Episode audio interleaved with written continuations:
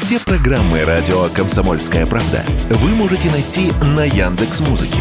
Ищите раздел вашей любимой передачи и подписывайтесь, чтобы не пропустить новый выпуск. Радио КП на Яндекс Музыке. Это удобно, просто и всегда интересно. Подземные толчки сильной магнитудой от 8,5 и выше могут произойти в 12 точках планеты в ближайшие дни, заявил общественности нидерландский сейсмолог Франк Хугербиц. По его информации, трясти будет в частности на юге Японии, в Индонезии, Португалии, Греции, Пакистане, а также на российских Курилах. Институт, в котором работает нидерландский сейсмолог, изучает Солнечную систему, и обнародованный прогноз основывается на наблюдениях за планетами. Их сближение 2 и 5 марта как раз и повлечет за собой повышенную сейсмоактивность. Мы решили узнать, каким образом влияет влияют космические тела на движение в земной коре, и спросили об этом кандидата геолога минералогических наук, доцента Сибирского федерального университета Павла Самородского. И в этом плане основное воздействие на нашу планету оказывает, ну, на мой, так сказать, взгляд, э, Солнце и Луна.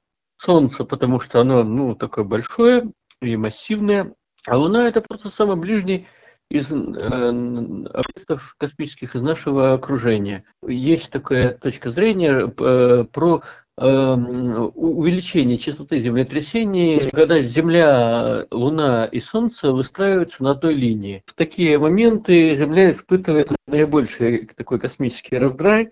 В это время возникают самые большие приливы, э, в океанах, морях Земли. И в это же время на земную кору оказывает самое большое вот приливное воздействие, оно тоже способно несколько деформироваться от этих приливов. Это может иметь отложенное воздействие, как похоже и произошло в случае вот с турецким землетрясением, которое произошло где-то на шестой или на пятый день после, так сказать, вот этого соединения Земли, Луны и Солнца.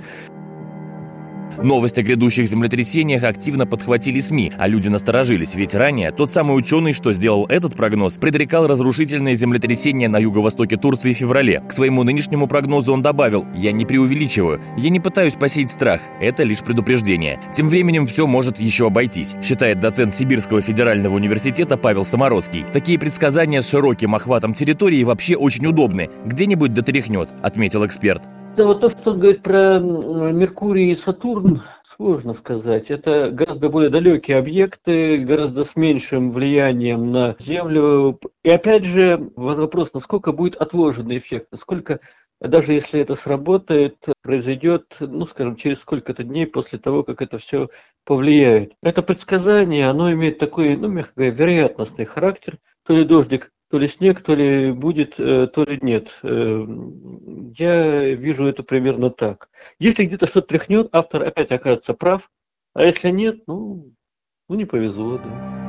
Вечером 28 февраля в центральной части Турции произошло новое землетрясение магнитудой 4. Подземные толчки были зафиксированы вечером. Эпицентр недалеко от города Кайсери. Очаг располагался на глубине 10 километров. Василий Кондрашов, Радио КП.